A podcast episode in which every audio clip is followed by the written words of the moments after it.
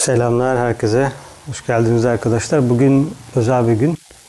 2023'ün güneş tutulmasının olduğu bir zaman. Dünya öğrencileri olarak biz hizalanmamızı sık sık da söylediğimiz gibi güneşe göre yapıyoruz. Çünkü bu sistemin yöneticisi o. Onun takip ettiği, onun göklerdeki, galaksideki yolculuğuna göre biz de kendi yolculuğumuzu yapıyoruz. Onun daha büyük nedeni daha büyük mekanların içindeki daha büyük zamanlara, karmalara, şu an bizim için çok açık olmayan o nedenselliğe göre hareketini biz de dünya insanlığı olarak daha hissedilebilir, daha anlaşılabilir çapta biz de yaşıyoruz. İşte bu anlaşılabilir, hissedilebilir derken dünya ve güneşin arasındaki ilişki gereği bu bize mevsim olarak görünüyor. Bazı topluluklar ilkbaharı kutluyor, bazıları kışı kutluyor, en karanlık geceyi kutluyor, en uzun geceyi kutluyor. Dolayısıyla bunların hepsi aslında güneşle dünyanın arasındaki ilişkinin bir sonucu. O yüzden bugün de güneş bir güneş tutulmasıyla dünya insanlığına bir izlenim verdim. Tabi devam eden hayatın şu anda da Orta Doğu'da olan bitenlerin etkisiyle birlikte bu tarz olaylar belki tam dikkatli ele alınmıyor olabiliyor. Çünkü şu an dikkatimiz başka bir yerde. İnsanlığın içinde o yükselen öfke ve daha da önemlisi nefret gerçekten düşündürücü.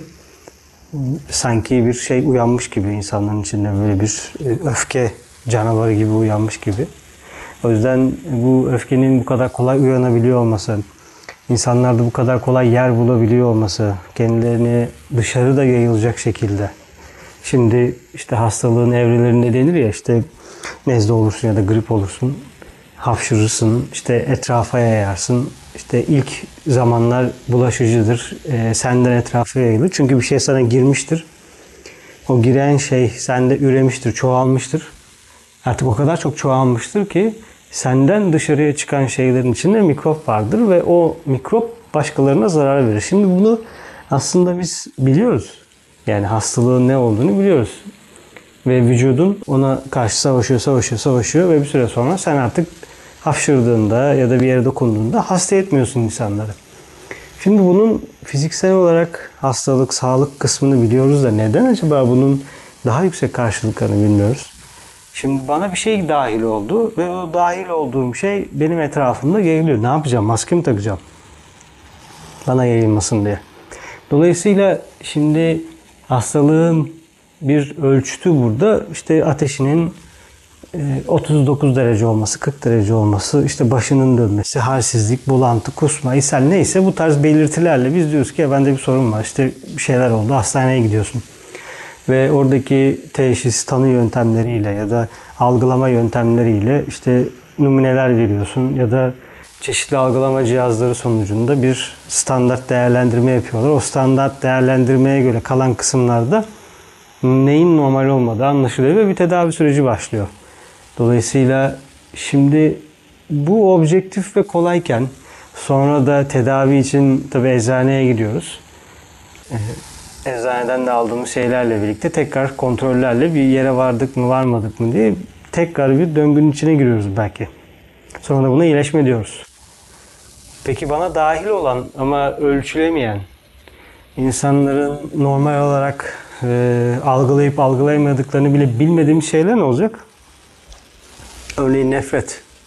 Şimdi ben nefret söylemi yaptığımda, nefretle ilgili şeyler söylediğimde, işte içimde neye karşı nefret çıkıyorsa bu arada şu anda da işte Orta Doğu'da olan bitenlere karşı nefret hepimiz görüyoruz. Ne olacak peki?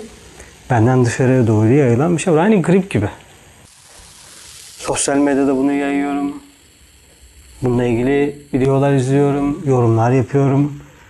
E, oradaki nefreti destekliyorum. Oradaki nefretin yayılması için provoke ediyorum. Ben de işte oraya bir iki delil daha gösteriyorum.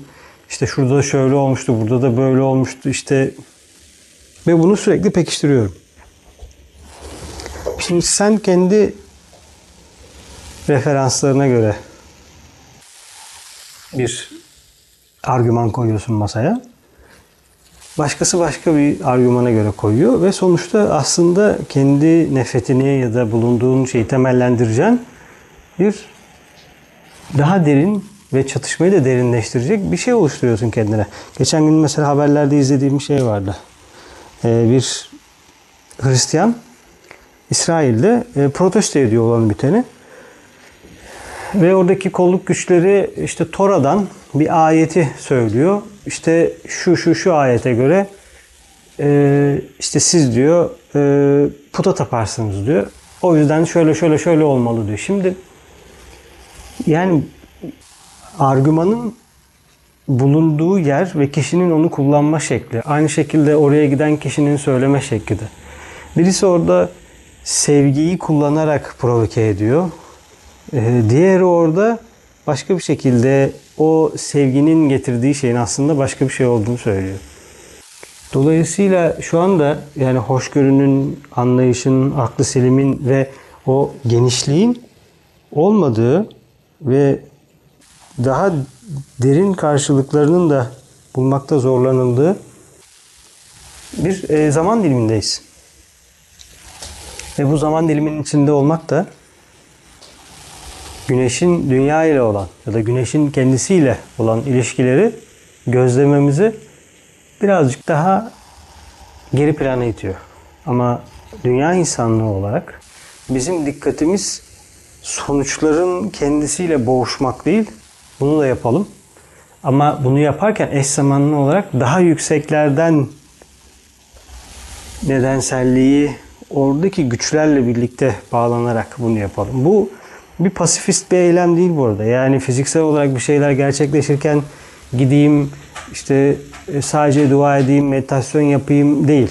Sahada yapman gerekenleri yaparken önce bunun arkasındaki derinliğin yollarını keşfetmek mantıklı olabilir. Çünkü bize bir izlenim lazım. Şimdi hastaneye gittiğinde bir ateş ölçer olmasaydı ya da kişi işte elini alnına dayadığında elindeki sıcaklığı hissedip ya senin ateşin var demeseydi o kişinin ateşi olup olmadığını bilmeyecektik.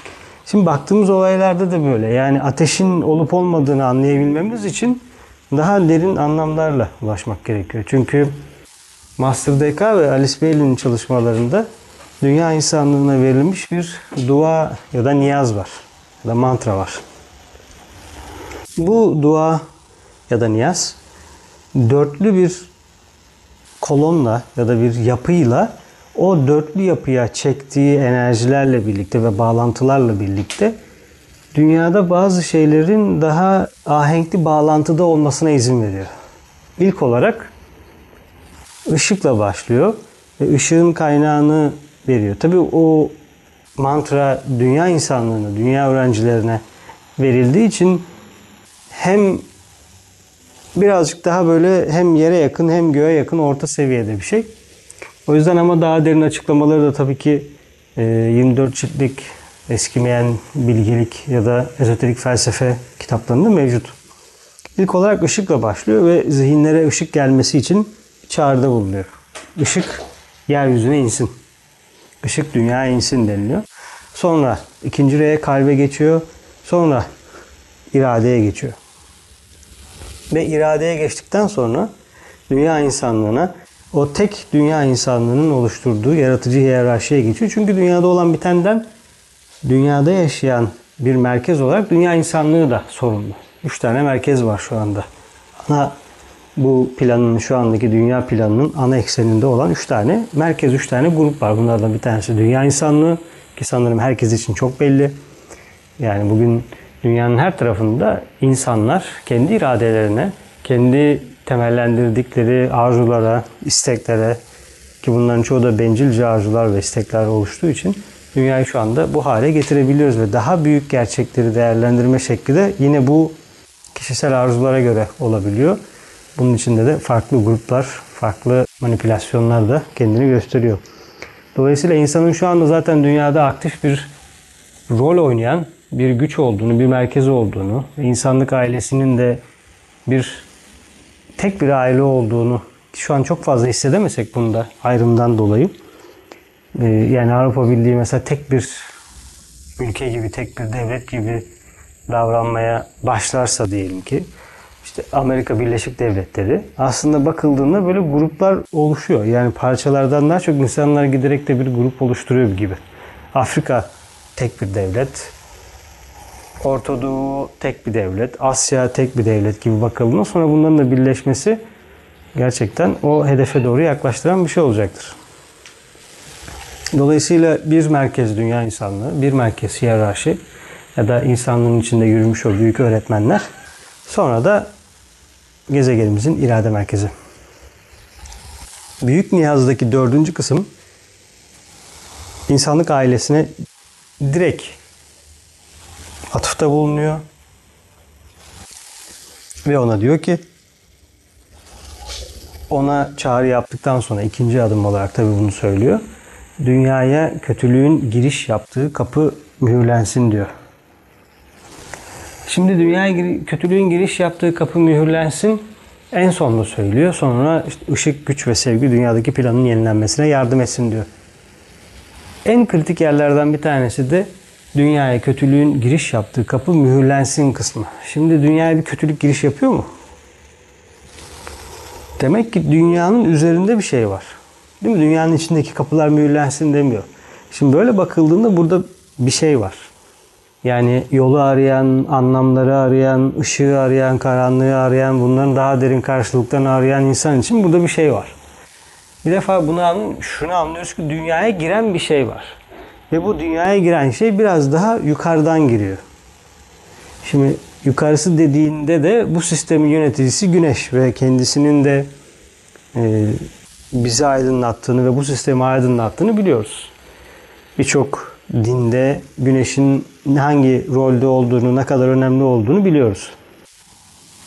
Peki bu Güneş değilse, yani dünyaya kötülüğün giriş yaptığı yer Güneş değilse nereden geliyor? Çok büyük bir soru işareti var burada. Şimdi bu soru işaretini böyle konuşalım. İşte bu podcast'te herkes açık, herkesin dinleyebildiği bir yerde karanlığın kökü budur, karanlık budur, karanlık şudur gibi böyle bir şey söylemeye gerek yok. Çünkü bu e, çok özel bir konu, karanlık konusu.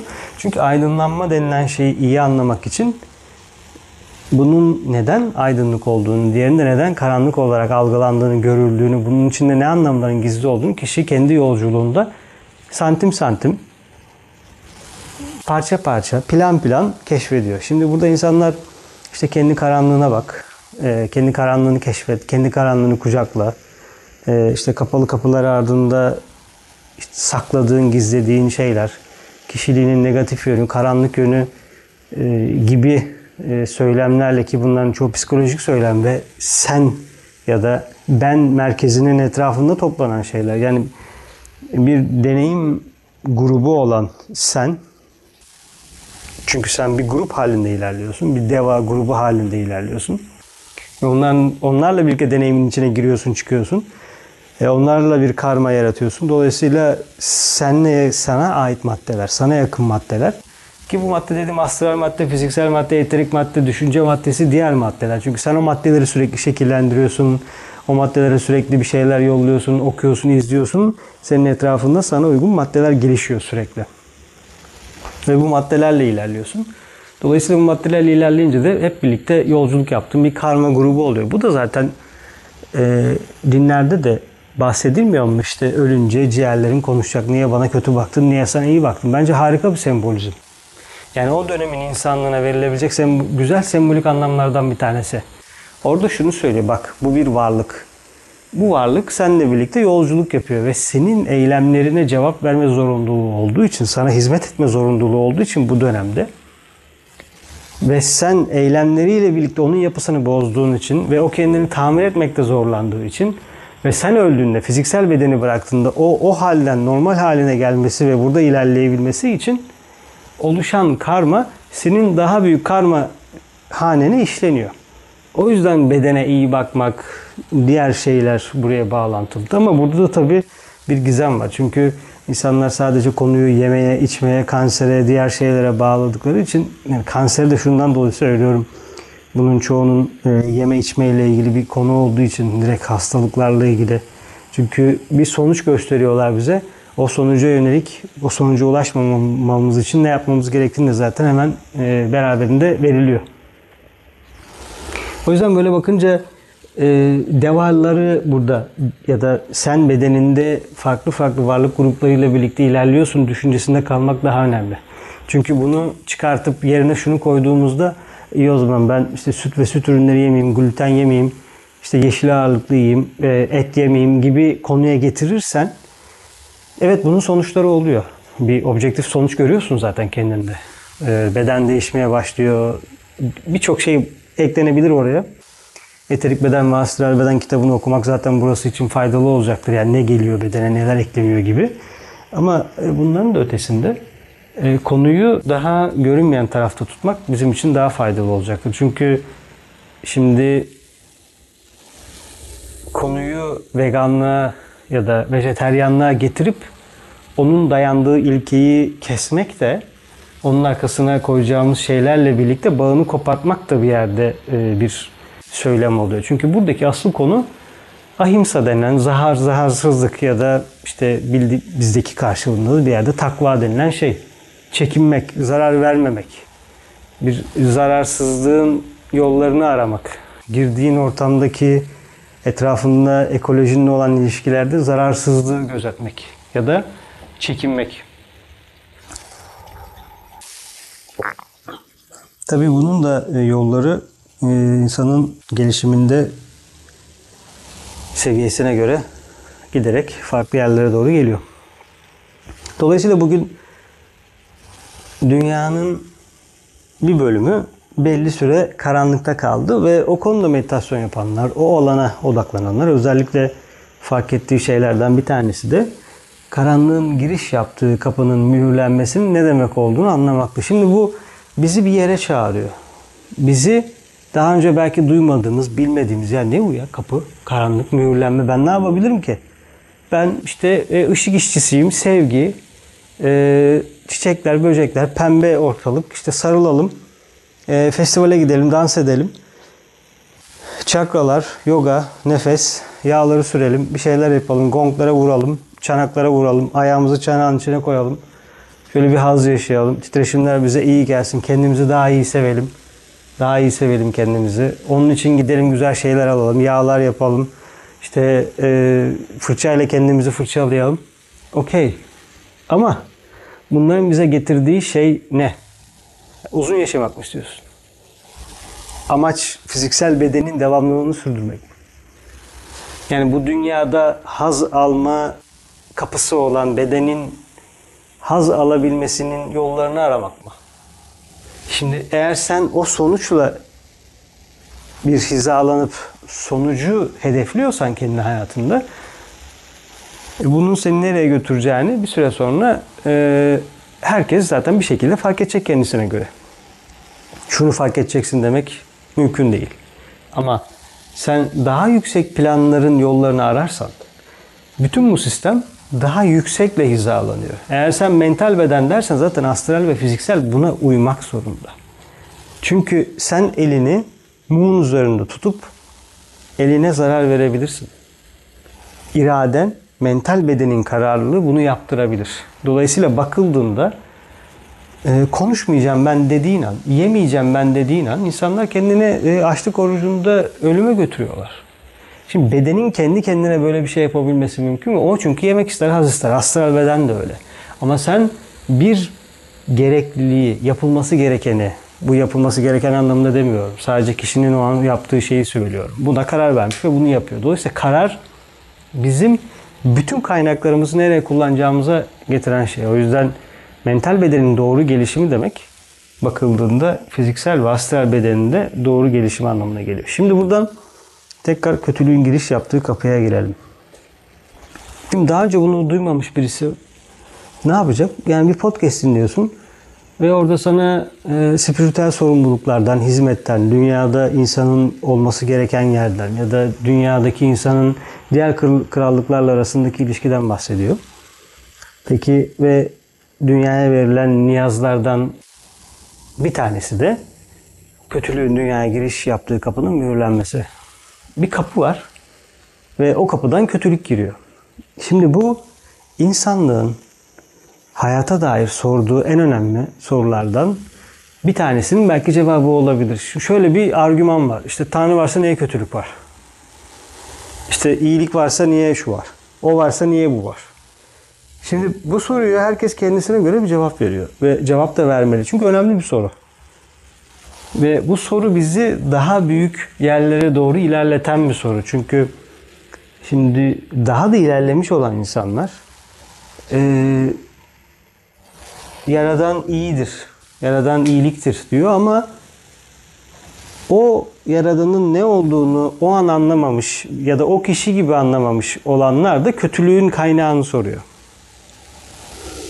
Çok hassas bir yer ve kişinin deneyimlerine, kişinin bulunduğu, bağlandığı seviyelere göre, nefes aldığı seviyelere göre değişen bir konu.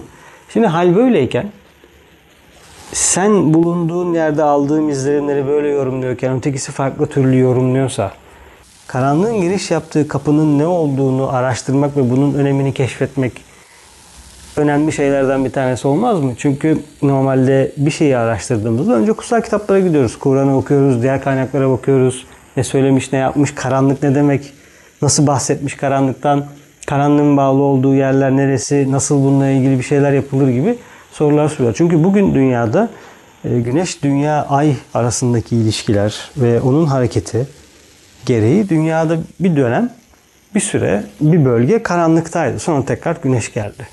Şimdi fiziksel karanlığın ve fiziksel karanlığın da etki ettiği bazı anlamları keşfetmek bizi nereye götürür? Çünkü şu an dünyada e, bir dönem Hitler'in olduğu dönem, dünyadaki o faşist e, dönem ve ona bağlı olan faşist liderlerin söylemlerini, yaklaşımlarını, sertliğini biliyoruz. Ve Afrika'da öldürülenler, Afrika'da ele geçirilenler, Nazi Almanya'sında olanlar, bitenler. Dolayısıyla böyle bakıldığında şimdi kötülüğün görünümleri belki bizi şey yapabilir, birazcık böyle e, kişileştirebiliriz belki. Ya işte o kötüydü. Yanındaki kötü değildi gibi. Şimdi bir kişinin iyiliğini, kötülüğünü bağlayan şey onun söylemleri ve bağlandığı yer zaten. Onun kendisiyle ilgili bir konu değil bu. Bunu anlarsak bunun neden böyle olduğunu şimdi hedefi şaşırtmıyorum. Yani bir kişi kötüydü, aslında o kötü değildi, onun bağlandığı yerden dolayı kötüydü dediğinde de bu sefer çıkıyor da insan şeylere bağlanabilen ve o bağlantı sonucunda da yayın yapabilen bir kişi olduğu ortaya çıkıyor. O dönem, buradaki önemli olan şey de bunu sürdürmek. Çünkü nefretin ne kadar hızlı hepimize kalıcılığı olduğunu görüyoruz. Çok rahat içine giriyor ve senden yayılıyor. Peki sevgiyi yap. Neden sevgi bu kadar hızlı içimize girip hoşgörü bu kadar kolay yayılmıyor da nefret bu kadar kolay giriyor? Burada nefretin ne olduğunu anlamak da önemli. Çünkü bunlar düşük okült özler. Kolay olan şeyler. Nefret etmek çok kolay. Dolayısıyla neden kolay, neden zor? Etme. Mesela şikayet etme, nefret etme, sevginin getireceği şeyleri yap. Bir prensip koy, o prensiple birlikte yaşa. Bir şeye değer ver ve o değeri sürdür. Bunlar zor şeyler ve insan denilen şeyi de belirleyen kısımlar birazcık burada. Dolayısıyla kötülüğün dünyaya nasıl giriş yaptığını gözlemek için şu an dünyada ne olduğunu ve neyin kötü olduğunu anlamak gerekiyor. Ama buradaki kötü e, bir kişinin cebindeki parayı çalan, yalan söyleyen, bir kişiye kötülük yapandan başlıyor.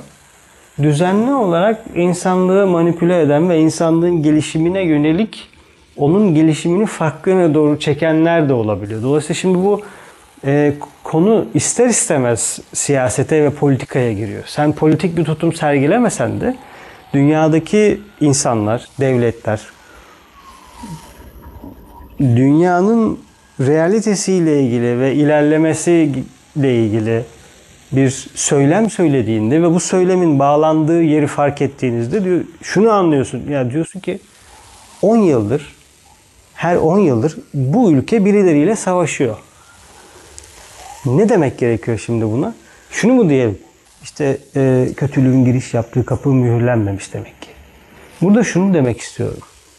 Bir sonuç var. Bu sonucun da bağlı olduğu yer var ve bize bir mantra veriliyor ve mantrada kötülüğün dünyaya giriş yaptığı kapı mühürlensin diyor. Hadi arkadaşım git kap, e, o kapıyı kapamayı dene. O kapıyı mühürlemeyi dene. Bakın kapıyı kapamaktan bahsetmiyor. Kapıyı mühürlemekten bahsediyor. ilginç bir konu. Burada bizi spiritüel çocukluktan, ilkokuldan yukarı çıkartan bir görev var. Şimdi biz ne yapıyoruz? İyiyiz. Etrafımızda iyi ilişkiler var. Evimizde hayvanlar var. İşte bir şeyler yapıyoruz. Ama bizi karanlık gibi, kötülük gibi, kapıyı mühürlemek gibi bir yere götürüyor. Şimdi ne olabilir acaba abi? Birisi bizden kapıyı mühürlememizi istiyor. Önemli bir araştırma konusu ve değerli yerlere gidecek olan bir araştırma konusu. Çünkü onun nerelere gideceği ve neyin kötü neyin karanlık olduğunu iyi ayrım yapa- yaparak çünkü bunun içine çok fazla şey girecek ve bir süre sonra kişi şunu fark ediyor. Biz neden daha düşük olana hızlı bağlanabiliyoruz ve düşük olanlar ne? Şimdi mesela nefret çok görünür durumda. Ama belki de bizim içimizde yaşayan başka böyle e, mikroplar var nezle gibi etrafa yaydığımız ama fiziksel olarak yaymadığımız. Şimdi nefreti görüyoruz işte insanlar konuşuyor, yapıyor, video çekiyor. İşte şunu şunu yapıyor, bunu bunu yapıyor. Orada öyle olacak, burada böyle olacak gibi şeyler çıkıyor etrafa. Ki bakıldığında hastaneye gidilip bunu ölçen bir cihaz olsa e, ateşi 36'dan 39'a çıkması gibi senin şu andaki sevgi seviyen eksi 10 e, nefret seviyen şu kadar diye. Çünkü bir şeyi bir şeyden ayırdığın an orada Tanrı ile ilgili sıkıntılı bir sürece sokuyorsun kendine. Ee, dolayısıyla bu hassas bir denge halinde olmalı ve başka şeyler gözetilmeli.